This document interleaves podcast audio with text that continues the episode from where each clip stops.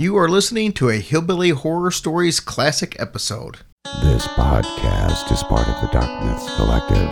Visit darkmyths.org to discover more shows like this one. The darkness awaits. It's about to be a fun ride. Follow along, watch as we slide. Paranormal just hit the lights. Goosebumps all through the night. Mixing just a little bit of twain. That girl sure can't do a thing. Together, hillbillies go insane. Laugh so hard it'll hurt your brain. Podcast you won't ever change. These two here, they got the recipe. Sit on back and listen in to some of our darkest mysteries, eh? Welcome to Hillbilly Horror Stories. And now here's your host, Jerry and Tracy Polly, and their dog Ninja.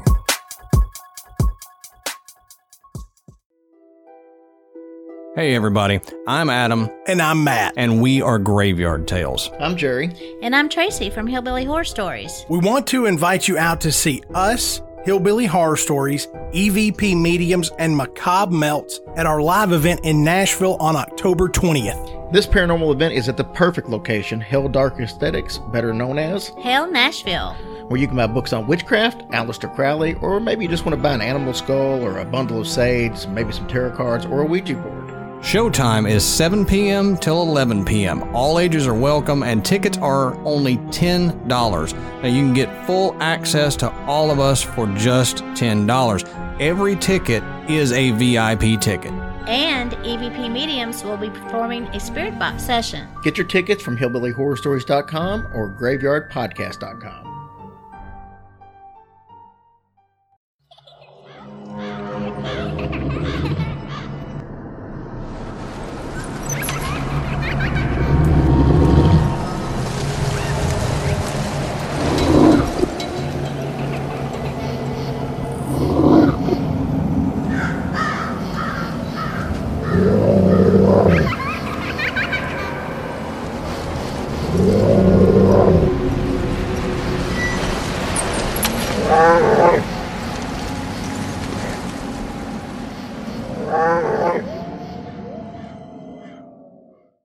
Hey guys, Jerry and Tracy, welcome back to Hillbilly Horror Stories. Tonight we have episode 109er.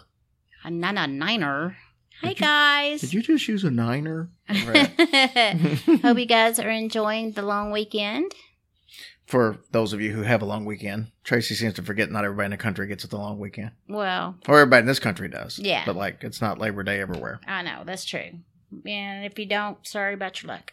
And you know what? We're on that subject. Like when we do like feet, uh, I try to um, remember to do meters and stuff like that. So everybody outside of the country, and I dead up forget most of the time. Well, I'm like, when do we do something about feet? what have I been missing?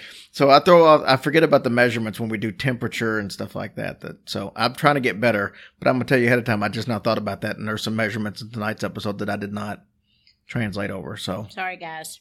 He's a slacker. I am. I forget that we've got some of our listener base outside of this country that use the metric system. So, anyways, we uh, want to be, give a big thank you to all of you that we had an awesome month this we past did. month. It was amazing. Review wise, Patreon wise, we had more new signups for Patreon than we've ever had in a month. You guys are awesome. Thank you so much. Yes, thank you guys. And we had a, a bunch of uh, people that joined our group today. Oh, yeah. Oh my gosh, that was so fun. It's like we had a couple in the morning and then we looked again. And it was like, bam. There was like 10 people all of a sudden. So we love that. The more the merrier. And welcome to our group. We have a very cool show for you tonight. And I'll be honest with you, I had never heard of this place until like Monday. Oh, okay. And I'll get into a little more about how, how this show came to be. But first, we want to say a big thank you to all of our military and civil servants all over the world, no matter which country you represent. yes, thank you guys. God bless you so much. We love you. And of course, if you're struggling with uh, anything going on with life, life can be very tedious at times and it can be a real downer that you've got people who are willing to talk to you. Don't feel like you need to take a step that you really don't need to take.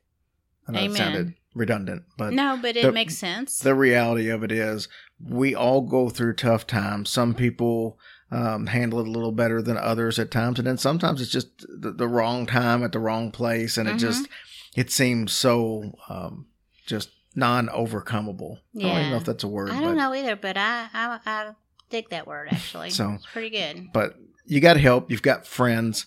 You've got the suicide prevention line in the United States, 1 800 273 8255. If you're more of a texter, like today's age for the most part is, 741 741. And you can always contact us, Mhm. Jerry and Tracy, Absolutely. through our uh, email, Facebook page, phone numbers. It's all on our website. So uh, you can do that. And also, of course, our group is fantastic for this. We Mhm. we have more people help each other out in our group than I was just telling Tracy yesterday about how out of everything that we've done, I am so proud of what we've been able been able to create as a support system. Oh, I agree with you. It's it's really refreshing, and we appreciate you guys so much with your inputs. Are we ready to get started on this story tonight? Of course. I want to jump right into it because this one's it's kind of a longer one. So Okay. That's what she said. Forhims.com. Um, so, anyway, so we did a few weeks ago, we did a story on Lake Lanier in Georgia, you'll remember. And we had a listener that sent us an email and said that there's a lake in her area that she thinks rarely gets any kind of publicity as far as like on paranormal shows or stuff like that. And she wanted to make me aware of it. So, Miss Juliet Brown, thank you for making me aware of Crater Lake in Oregon. Crater Lake. So this place is pretty damn spooky. Oh gosh. Now, I'm going to tell you ahead of time, it's not one of those stories where there's going to be a ton of things where it's like, oh my God, that scares to death. There really, really isn't really, I said really like five times. you did. So I really didn't Stop it. do that. What? The story is more about odd stuff that happens, which the same thing with Lake Lanier, but Mhm. there at least was some paranormal aspects of it. There's really not ghost type paranormal stuff, but there's some weird stuff that goes on. So I think you're going to find this interesting. I'm sure I will. All right. So Crater Lake is a hotbed for strange disappearances, ghostly encounters, legendary beasts, Bigfoot himself. He visited there. He's been known to show up there a time or two. So before we get into all the spookiness, let's try to find out a few facts about Crater Lake.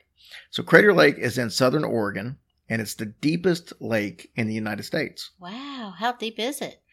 Well, it's so deep. That was my bad, Johnny Carson. it's the seventh deepest in the world. So it's right at about 2,000 feet deep, which I forgot to do the. oh Meters. my gosh. It's also the clearest and the cleanest water in the United States. Oh, and see, it's worth that then. It was formed from a volcanic eruption at Mount Mazama over 7,000 years ago.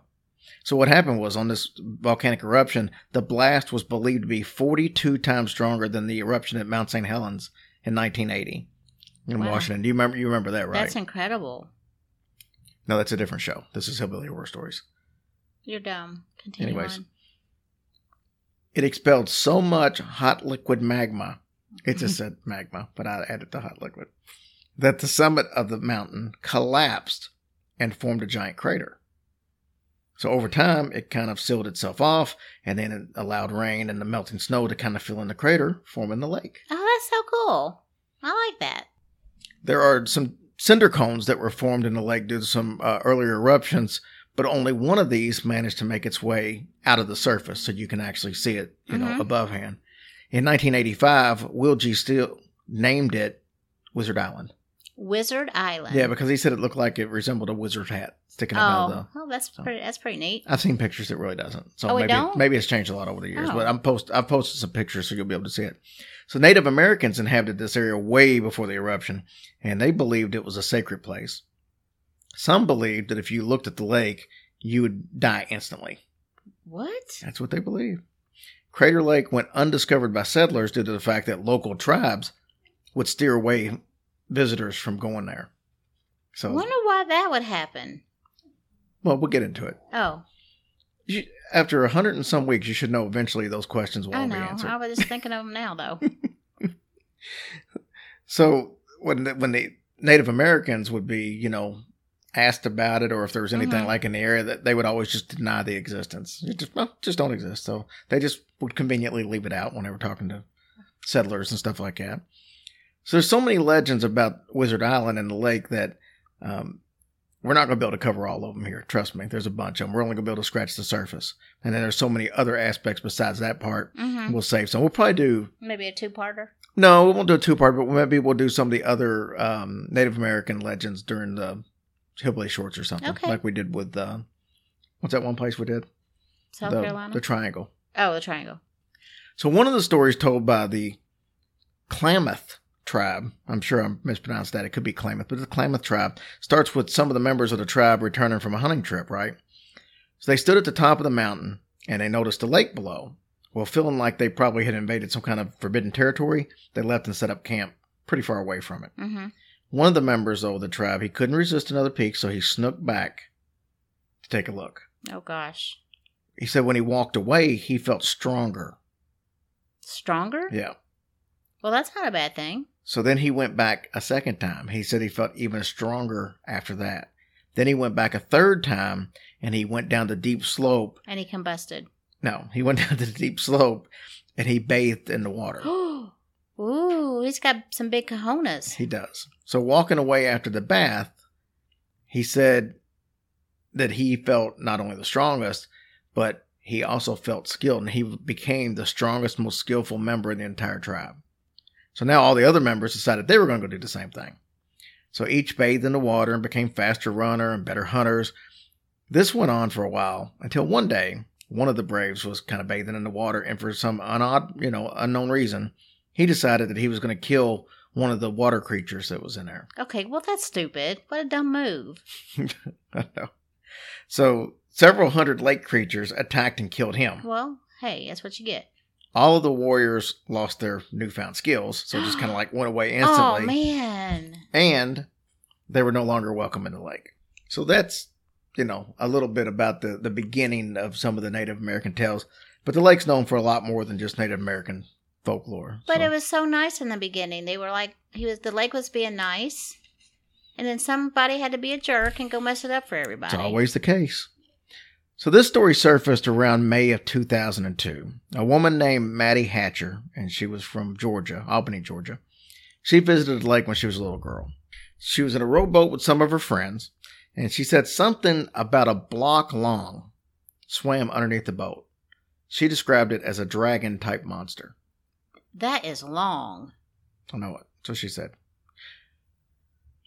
Can I do two of those a show? I guess you just did. Okay. So no one has made any other claims about dragons or anything in the lake since this happened. But if there is a dragon, it may not be the only cryptid that's living out there on the lake or in that vicinity.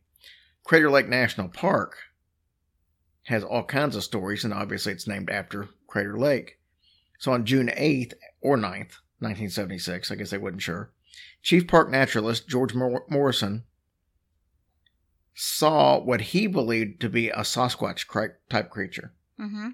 He said it was crossing South Road at dusk and it was heading into Ann Creek Canyon. And Creek Canyon? Ann Creek Canyon. Okay. He said approximately two years later, two park rangers reported seeing a large creature in the forest with a foul odor, and they said the creature started throwing pine cones at them. So there's so you got some kind of Sasquatch type sightings. well, I don't know why he he always gets talked about about being stinky. Um, That would hurt my feelings. he got the cleanest water around. Bathe. the Indians did it. Yeah, I'm sorry, the Native Americans. yeah, but you don't see what happened to them. Yeah. So So, anyways, so you got that, and we're breezing through just a bunch of the stuff. We're going to get into more details of some of these occurrences and stuff. You've had several deaths that have also taken place at, at Crater Lake. Some pretty damn peculiar. So, between 1926 and 1997, at least 13 people have fallen to their death due to steep slopes. mm-hmm. There have also been several plane crashes, car wrecks, and recreational accidents. Two executives from United Motor Service, which is a subsidiary of General Motors, were found shot to death execution styles July 19th of 1952 at the park. Oh, Word kind of spread about it. People flocked to the site and it contaminated the whole crime scene. Oh, jeez, The crime remains unsolved today. Probably because they didn't. that is so sad, man. A number of suicides have also occurred here. Rangers have said they've reported seeing campfires burning on Wizard Island. And by the time people get out there to check it out, the fires are all gone. And there's no sign Of anybody? of anybody or of a fire. Jan Kerwin, who's uh, one of the rangers, she witnessed a campfire outside the designated campfire area, and she said there was about ten people surrounded by this huge fire. When she went to confront them, all the traces of any people in the fire were completely gone. And we're going to talk more about that story in detail in a little bit. There's been sightings of mysterious lights, and they said that these lights kind of streak across the sky Mhm. almost like a meteor or something, but it's not meteors. So, with that being said, obviously UFOs are no stranger to the lake either. In February 1997, a jet pilot, he was like a he wasn't part of the military. He was just flying Uh-huh. his plane, but he he reported that military aircraft were pursuing a UFO over top of the lake. He's- He said he personally saw it. He saw the UFO? Yeah, and the planes, the the military aircraft chasing it. Man. Also, he said that night a loud sonic boom was heard all across Western Oregon. So, That's amazing. I know, kind of spooky. It is very spooky. I'd be so scared to be like even in his plane flying. I mean, to see that UFO and then to see all the planes above it. Yeah, What would you do? I don't know what I would do besides maybe urinate on myself, maybe defecate on myself. Well, that's a little too much information, but I'd I just I would be in panic mode. I would think.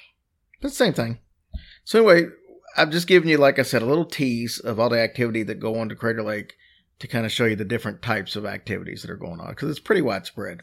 So let's look a little deeper into some of these occurrences. We told you that there were lots of Native American folklore, so let's learn a few more of those stories. Okay. The Klamath tribe said that if you gazed upon the lake, you would invite death and lasting sorrow.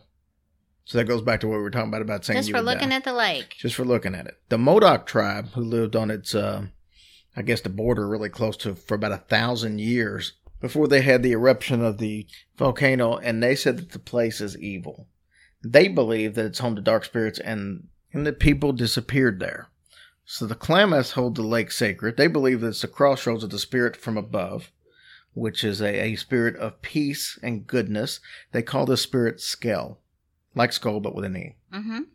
Well, they also believe that there was a spirit of below, kind of like a little, you know, evil, Devil. evil type thing, devil type thing, who was the spirit of fire, darkness, and terror, and they called him Llao. Llao. So they believe that a battle happened between these two entities, and the mountain was collapsed after the Skell, the Mhm. godlike creature or character, whatever in the story. Once he kind of defeated the evil one, he collapsed the mountain so it would uh, basically cover up the portal from the Seal it evil off. one. Yeah, it would seal it off. And then he covered it with clear water as a sign of everlasting peace. Oh, good for him. But then Skell kind of cast Llao's limbs into the lake, and he tricked the water animals in there, who were really faithful to Llao, into devouring him. Oh gosh.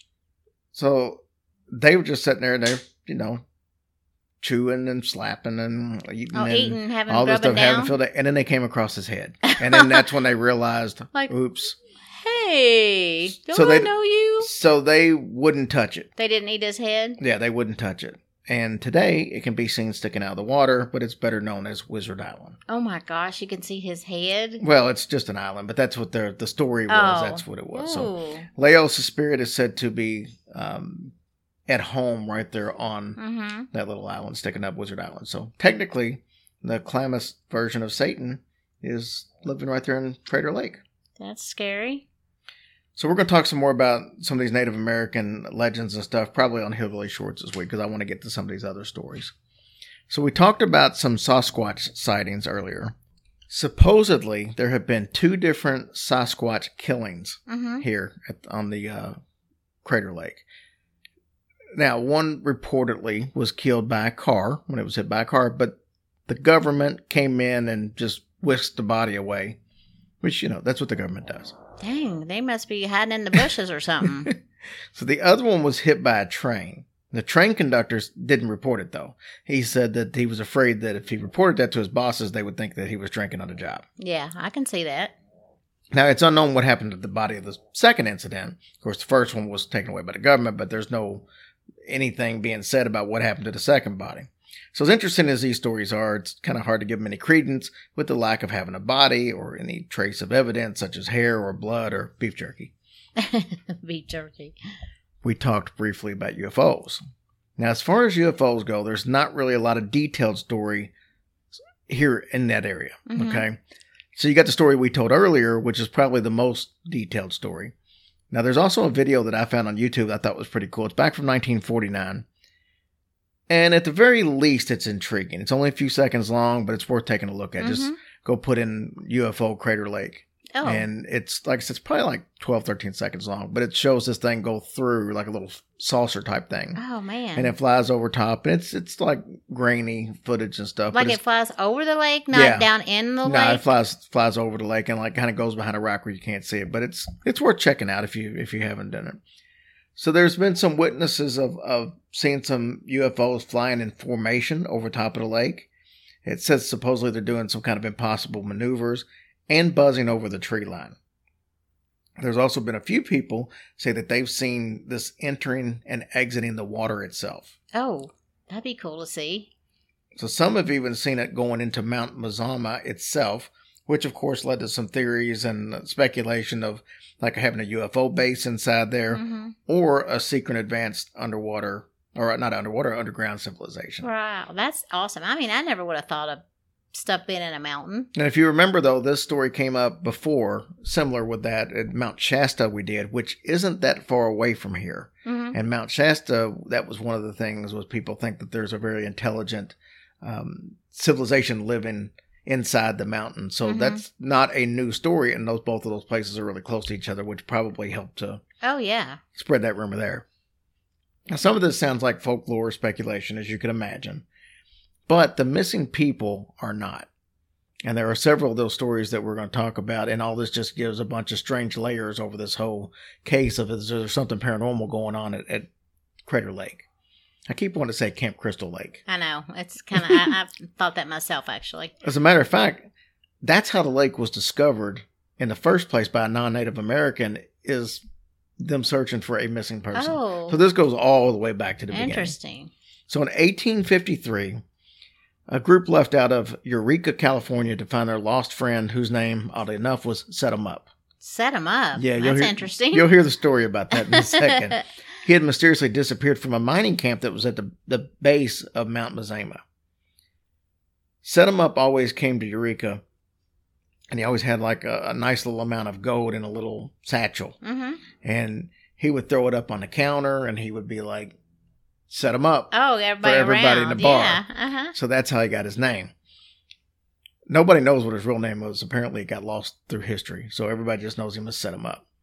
So after he hadn't been in town for a little while, some of his quote unquote friends began to worry about him. More importantly, they were probably worried about his mine and his gold. Oh yeah, I was gonna say I probably wouldn't be flaunting that gold out there like that. So after a few years, then they start figuring, well, he's probably not around, so he probably doesn't need the gold anymore, and maybe us being his friends should be the one to go find it. And Mm. you know, because apparently this was his own little gold mine deal that nobody knew about. hmm So they decided to take out look for it, because you know, being his loyal friends and all.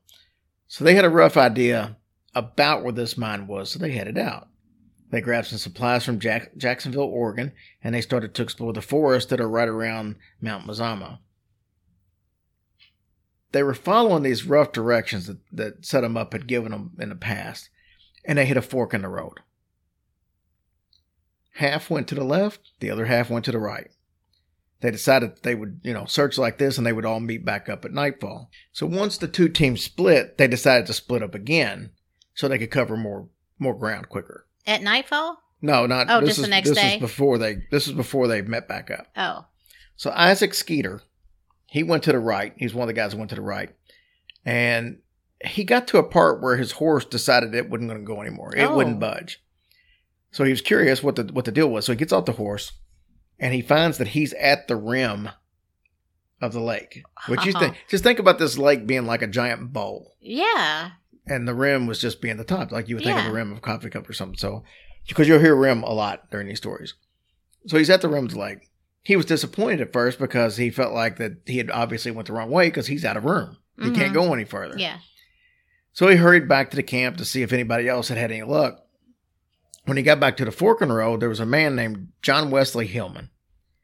He had went left, and he comes riding up, and he's waving and flailing his arms, and you know, all of a sudden it's like, hey, maybe he's found something.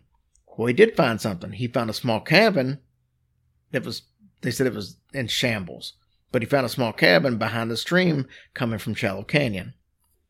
So these two are like, okay, let's let's go get it, you know, because they think this is the shack where the gold is. Yeah. So they're galloping through the forest when Hillman's horse lost his footing on the rock and tumbled off the edge of the canyon, killing Hillman and his horse on impact. Oh, horsey. When Hillman died, he took the whereabouts of the cabin with him. Oh, dang. So shouldn't be an issue because hell, he found it, so they'll just go over there Yeah. and find it again. Right. Despite their best efforts, Skeeter and the team could not ever locate the You're cabin kidding. near the creek. So they got really low on supplies and they ended up having to head home and all they found was a lake. But to this day, no one has ever found that cabin again. That is bizarre. How frustrating for them, too. Right. So set him up definitely wasn't going to be the last person to disappear in this area, trust me. Here's a few of the quickies on what's happening. February 1911, there was a photographer from Oregon City. His name was B.B. Bukowski. He wanted to take some cool winter pictures of the lake because you can imagine how beautiful this Oh, is yeah, in I'm wintertime. sure. He got there no issue at all. He set up his camp. He even built a snow cave for emergencies, and he even stocked it with food. So he was set up. I guess a snow cave is kind of like an igloo. I guess. Mm-hmm. Yeah, I guess so. He took lots of pictures and just vanished. There were some massive blizzards that apparently hit Crater Lake at right around that time. They recovered Bukowski's sled and a shovel about a mile and a half from the rim, but there was no trace of his body ever. To this day, it's not been found. That was 1911. How does that happen? well, it gets a lot stranger, trust me. It's too bad his camera wasn't left behind somehow. well, they could- found his camera. Oh, they did? Yeah. That's how they knew he finished his pictures and stuff. Oh, So why would he leave the safety of his camp in the middle of a blizzard? And because he had supplies and stuff, they found the, everything fully stocked. And the other question was, how was he able to get so far out of the search radius in a blizzard? Is still unexplained today. I mean, he's a, a mile and a half away in a blizzard in rough conditions. maybe a bear ate him and there was no evidence. Maybe so. Later that same year, a visitor said that a Native American guides will take you to that point near the rim, and then they will wait for you with their backs turned to the mountain. So maybe they know something that Platowski didn't know.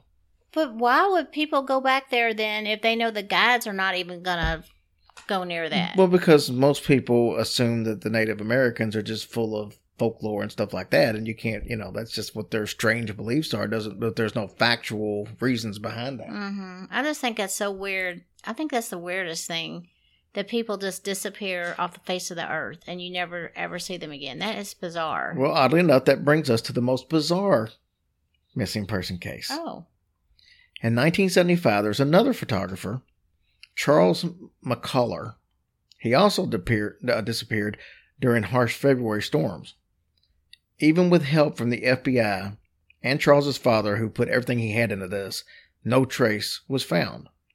So a year later, in 1976, two hikers saw what they thought was a skeleton down in Box Canyon. mm-hmm. This is like a really remote area of the park, so like nobody goes down there. This was more than 12 miles from where Charles had been taking pictures along the rim. Mm-hmm. Now, during the time of his disappearance, 12 foot snow drifts had piled up, and they said that there was 102 inches of fresh snowfall had fell in the park during this little bit of time. 102 inches. So for any person, especially one that was ill-equipped to make uh, make it because he didn't have the equipment, snowshoes, nothing Mhm. like that, to end up 12 miles away, it was just unfathomable. Yeah. So keep that in mind because it's going to get a little bit more weird. So the hikers that thought they saw, you know, the skeleton, they go down there and they found a backpack. And they go ahead and they bring this backpack. It's all tattered and everything. and it's got some, you know, a few other items besides that. They take it up to the ranger station. The rangers went through the, the stuff and they found a Volkswagen key that immediately told them that it belonged to Charles. Oh, So now they know this was his that was bag. him. So they got on some horses and they rode down to the canyon. They definitely didn't expect what they found. It was so surreal that the ranger, who's got 30 years' experience, said it was the strangest thing he had ever seen. What? It appeared as if Charles, and this was his words, had melted right into his jeans while sitting on a log. Melted? Think How do you about it. I- that? well, I'm going to paint this picture for you and you'll see where he's saying. It's not that he really melted, it's just what we got. Think about this. You got a pair of jeans on a log. Now, keep in mind also, these jeans after a year were in near perfect condition. So you got a pair of jeans. There was a pair of socks up in the pants legs, Mm-hmm. as if, Like he, yeah. yeah, like like they it, were still wearing them. like he was still wearing them. Inside the socks, there was some toe bones and a little bit of uh, splintered shin bone. oh my gosh. The rest of Charles was gone. So you got a pair of pants sitting there with the socks still in there, toe bones, and a little bit of shin, and that's it. no shirt or anything? Nothing. They did eventually, about 12 feet away, find uh, a few small bone fragments and a, the crown of his skull. But that's it. That was all they ever found of Charles McCullar. So to add more weirdness, Charles's jeans, like I said, was unbuttoned and his belt was undone. So no shirt or coat was ever found. And the strangest part is his boots were never found. Why is that so strange? Because rangers say they always find the boots. They're essential for being out, you know, traveling Well, through the woods.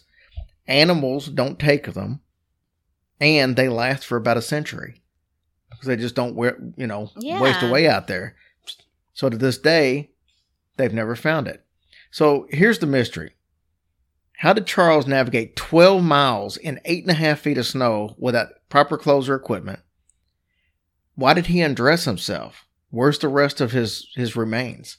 I think the aliens got him. what do you think?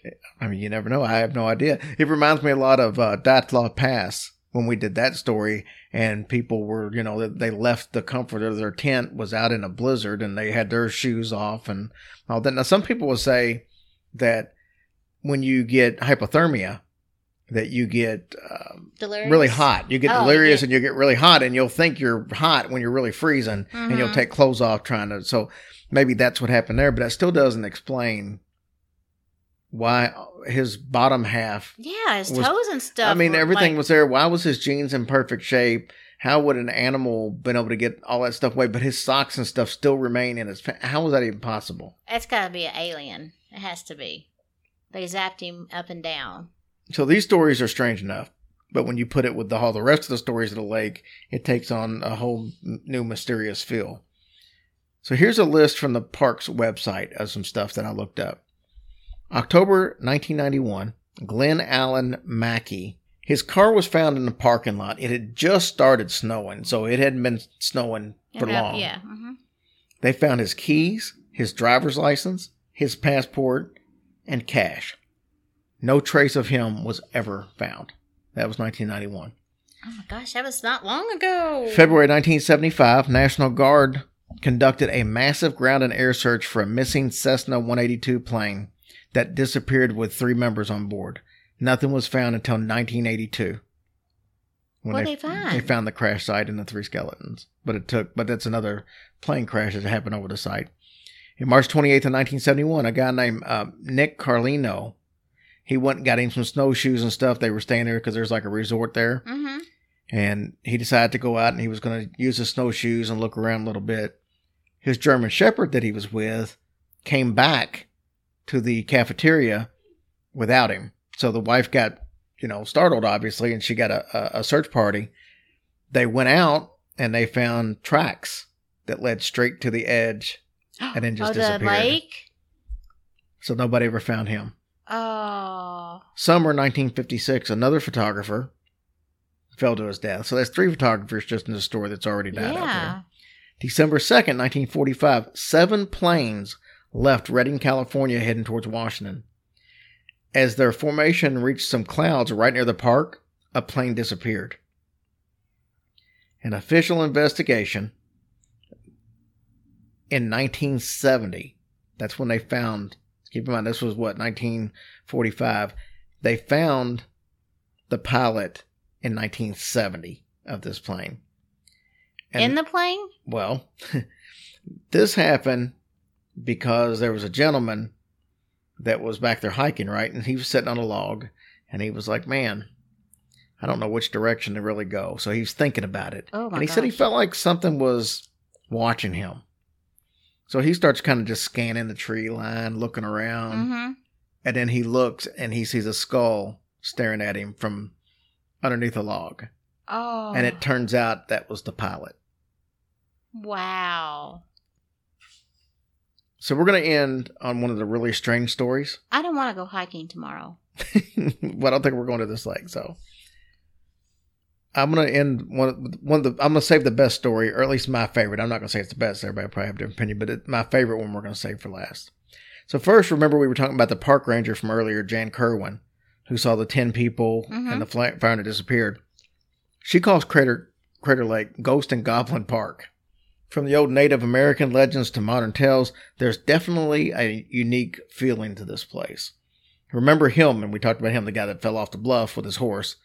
He supposedly was greeted by a solid white deer with pink eyes as he was exploring the area. That was one of the things he told uh, the other guy. Oh, I'd love to see that. So let's talk more about Kerwin's story. So she was patrolling the road that night. She spotted 10 people around a roaring fire. They were camping illegally in the forest far from the designated campground. So they got a Yeah. campground for this, and they were just out in the woods, but you can't do that. She parked her car. She entered the woods. When she got there, there was nothing. No people, no fire, no scorched ground, no smell in the air, nothing.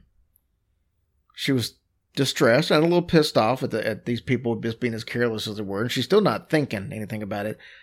So she stands behind a tree and she calls for backup.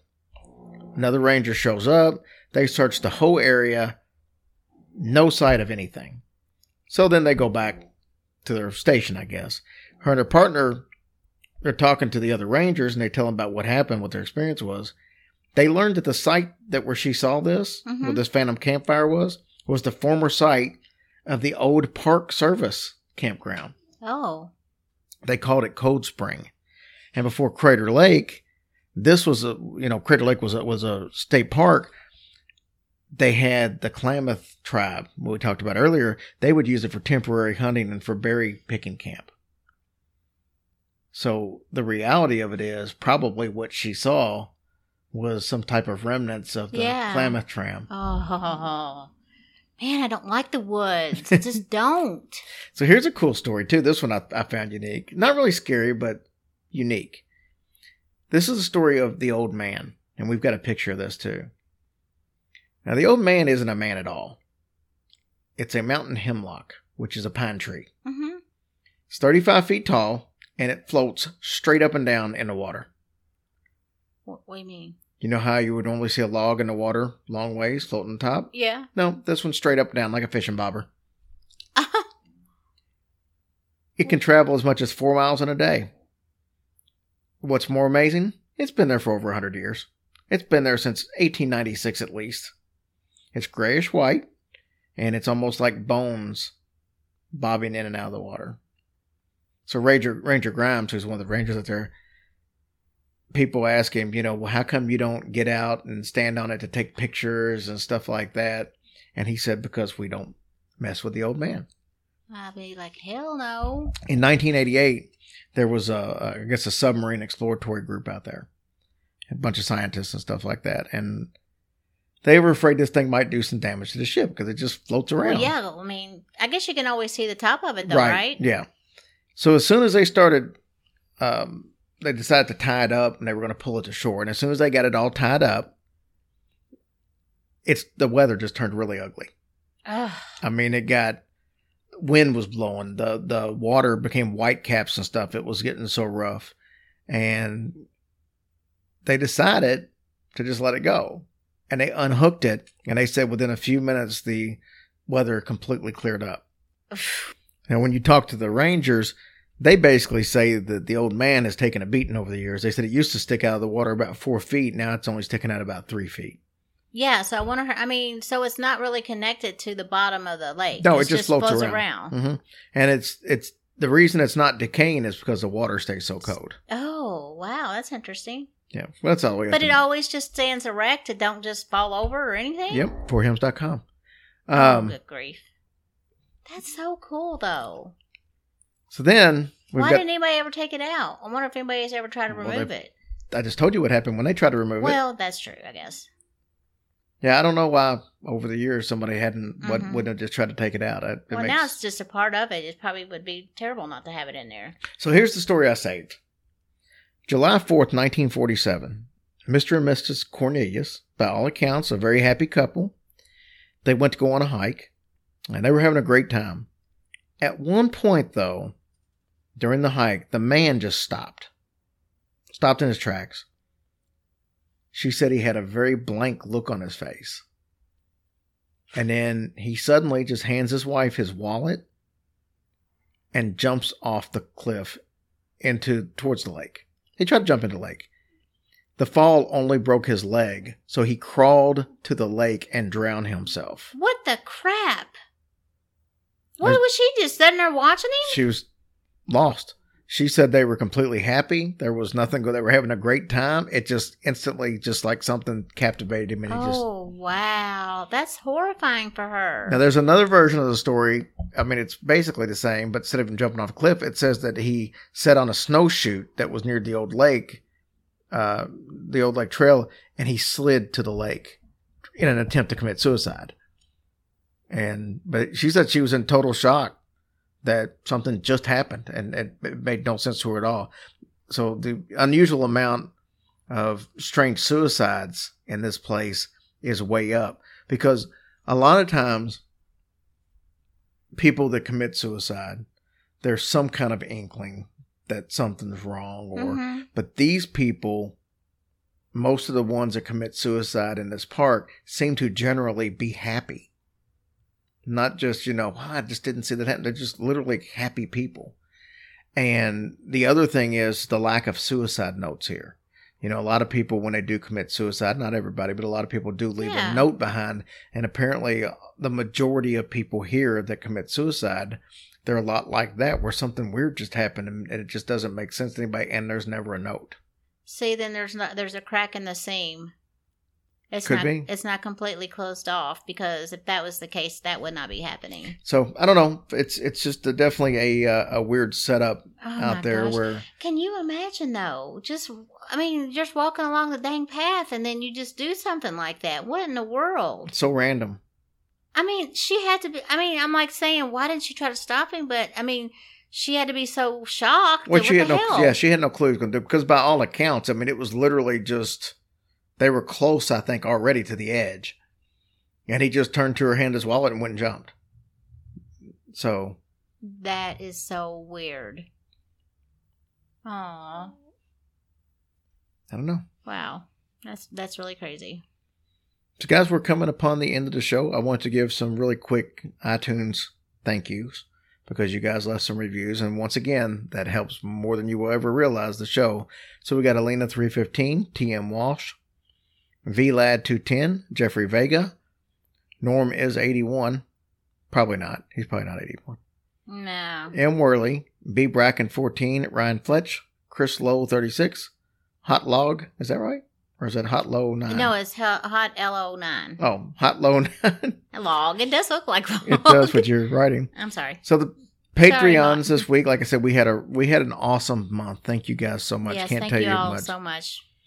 Karen Burrows, Heather, Heather. I, I can't tell if this is math or math. I know we talked to you a little bit earlier. You had some very super nice things to say about us. So, um, thank you so much for that, Jessica Umberhant, Karen Ashley, John Applegate, Sheila Perkins, and Carrie Palmer. Thank you guys so much. We greatly appreciate everything you've done. Uh, of course, we got Laura and Laura. I'm probably going to butcher your name too. That's it looks like it looks like Laura Matchkey, Ken Milligan, and Raymond Garcia. So thank you guys so much. You guys are awesome. We love you, and we'll be hearing you or seeing you on the shorts. Yeah, thank you guys. We appreciate you so much, and we hope you have a blessed week. Hey, Hillbillies, if you guys enjoy what we do here on the show every week and appreciate all the hard work we put into it, consider being one of our Patreon supporters. All you got to do is go to our website, hillbillyhorrorstories.com, click on the tab for donations, and you'll see the Patreon link right there. Click on it, and you can go to our Patreon page. Then you will have a decision to make. You can choose the $1, the $3, the $5, or the $10 donation. Each one gets you different things a month but regardless, you get some free stuff. Just check out the bonuses under each tier and you'll see what you get for free for that month, but you'll get something free regardless. Also, if you'd like to buy any Hillbilly Horror Story merch, you're also in the right place on the website, hillbillyhorrorstories.com. Just click on the store page and see whatever it is that you like. Click on a few links, send a little bit of money, and your item will be on its way. Thank you guys so much for all of your support. We love you, we thank you, and we appreciate you.